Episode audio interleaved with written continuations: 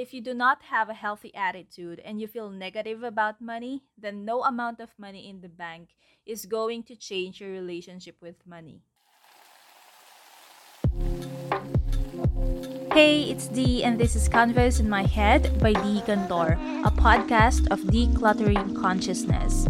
In here, I talk about my learnings, ideas, and thoughts about mental health awareness and wellness through intentional living. These are the insights that I value, and I'm hoping that this podcast, with each episode, will add value to you as well. All right, hi guys. Today, our topic, I wanted to talk about letting go of unhappy money. So, this is still part of the letting go series that we have, and this is going to be the final part of that series. So, you may be wondering why is assessing my relationship with money a big deal for me or why is it supposed to be a big deal for you as well? I've learned that the kind of relationship we have with money, you know, the our attitude towards it is a reflection of the quality of our life. So, if this is a first for you, it may sound strange and a bit cringy to you. But if you wanted to understand how is this called happy money affecting you massively, stick with me. Okay?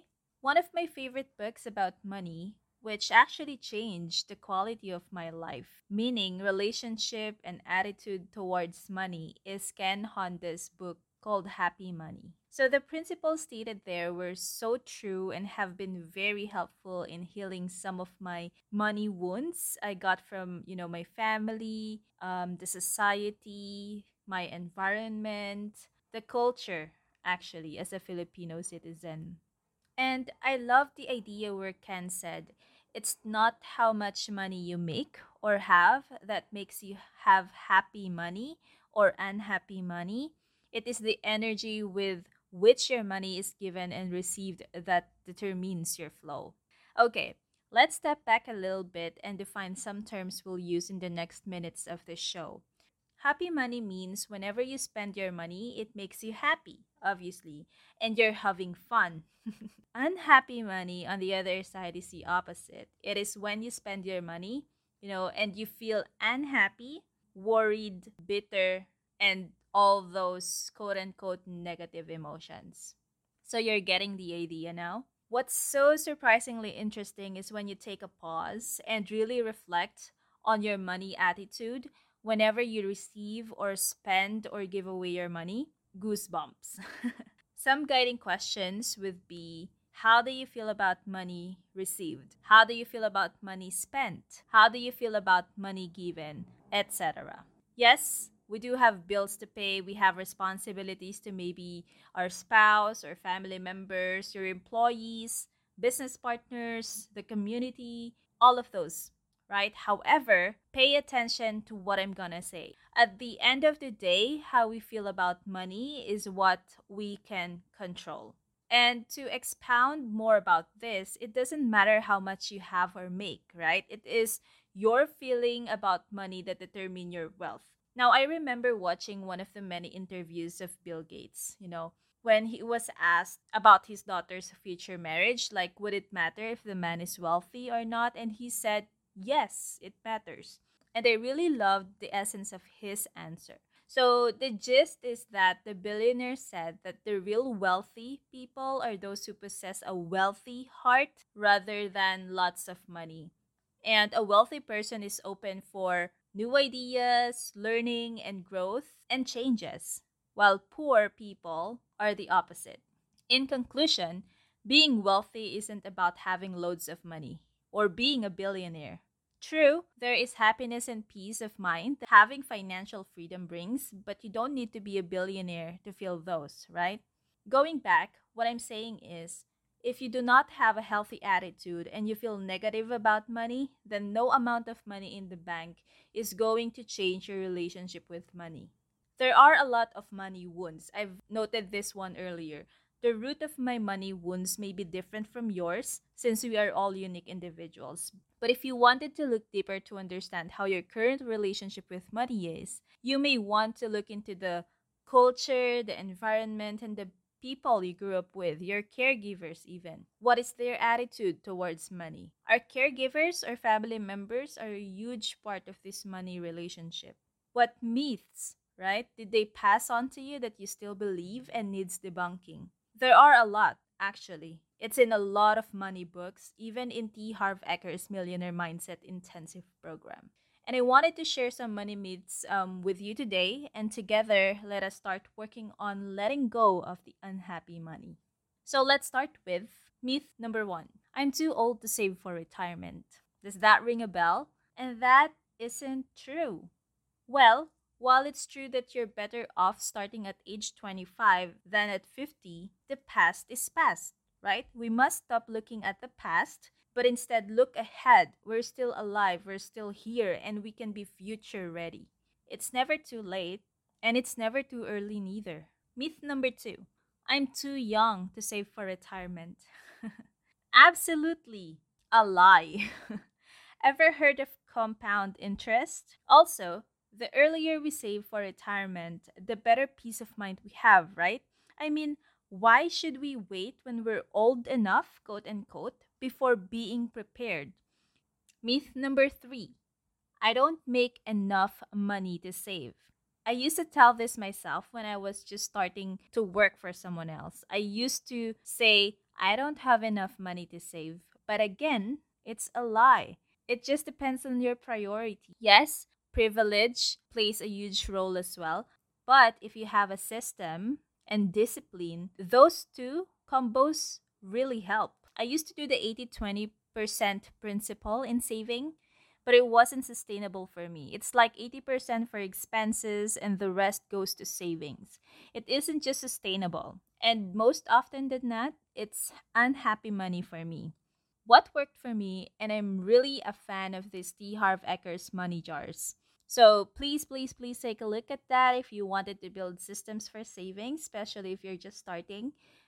As for me, I have the essential money jar suggested plus some other fun jars I've added along the way, but I'll be sharing with you the six basic ones from the system. So again, it's called the money jars. First jar is 10% and that is for financial freedom account meaning this is the money you save to invest your golden goose so to speak you can use it for stocks real estate investments passive incomes and any other investments that you can create more money for you Second jar is another 10% and it's for long term savings. This is a saving for spending for big purchases like house and lot, vacation, medical funds.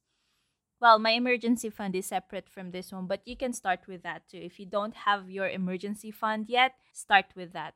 They say three months is good, but if you can do six months worth of your monthly expenses, that would be amazing. The third jar is at 55%, which is for necessities. So these are for basically rent, food, bills, etc. So the necessities, the essentials, right? And then education, that's another 10%. So you can use this money for your coaching partnership fees, um, your mentoring, um, what else? Courses, books, right? Pretty much anything that adds value to your education and growth. The fifth jar is my most favorite. So, as suggested, it's 10% play jar.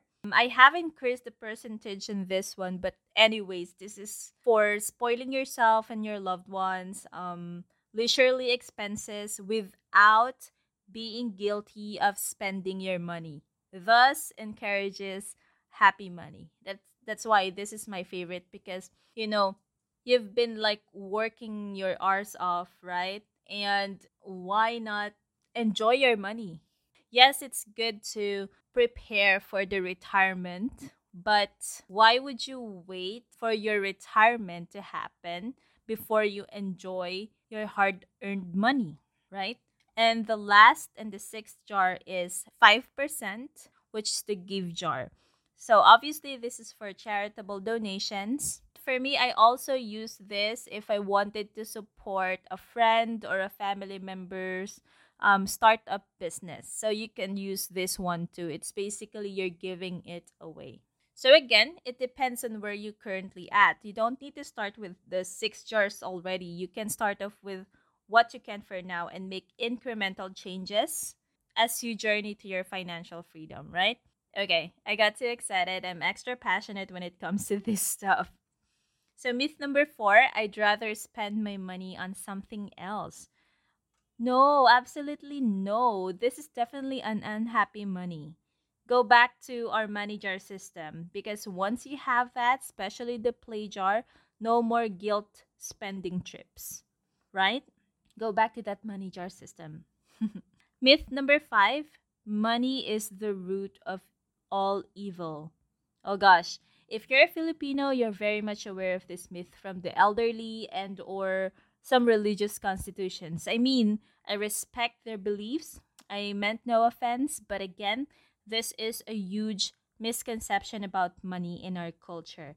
Money isn't bad or evil, okay? It is merely an amplifier. Again, it's an amplifier. Money won't necessarily improve your life, but it will amplify your existing behaviors. Again, existing behaviors. Remember the attitude, emotions, and other stuff we've been talking about earlier?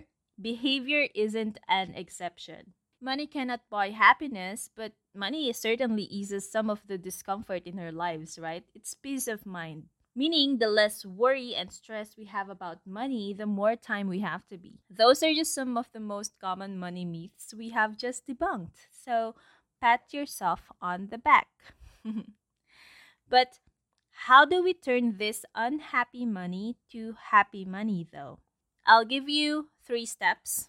First, we can start off by being grateful. If you're a constant in my show or in my content, you may have heard it loads of time from me already. Gratefulness changes everything. In Ken Honda's book, he said, instead of believing there is never enough, you begin thinking, I have all that I need and I'm so grateful for it all. I am grateful for the work I do, the food I eat, the car I drive, and all the money I make. When money comes in, you know, you say thank you. Even when money leaves you, you can say it again. Thank you. Grateful for how the money served you or what it is bringing to you now. And I love that. It was a game changer for me, big time. My money psych changed a lot for the better, of course.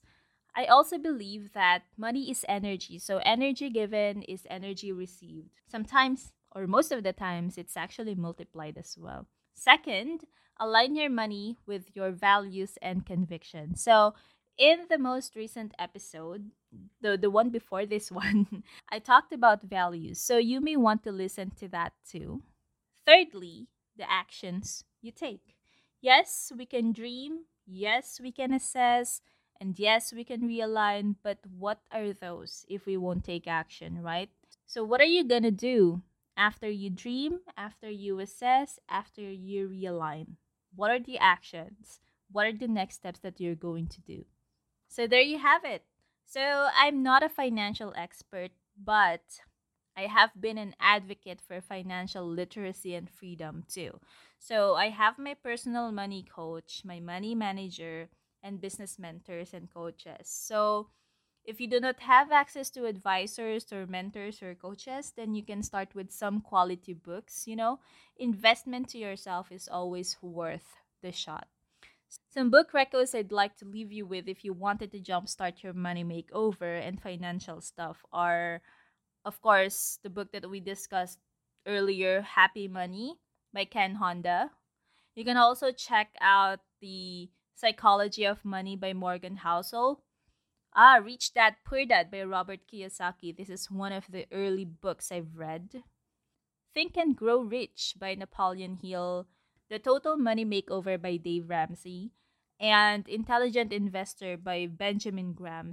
Or if you wanted to check some local writers in the Philippines, we have plenty as well. So I'm just gonna mention some of the local writers um I've read. I read No Nonsense Personal Finance by Randell Tiongson. Chinkee Tan's books. He's got lots of them as well. Um, Vic Garcia's books too. But of course, my bias recommendation is my Trading Mentors book. It's How to YOLO Wisely by Nikki Horado. Best if you can seek help if you think you really need to go through many coaches and financial advisors who are dedicated in helping you with your finances.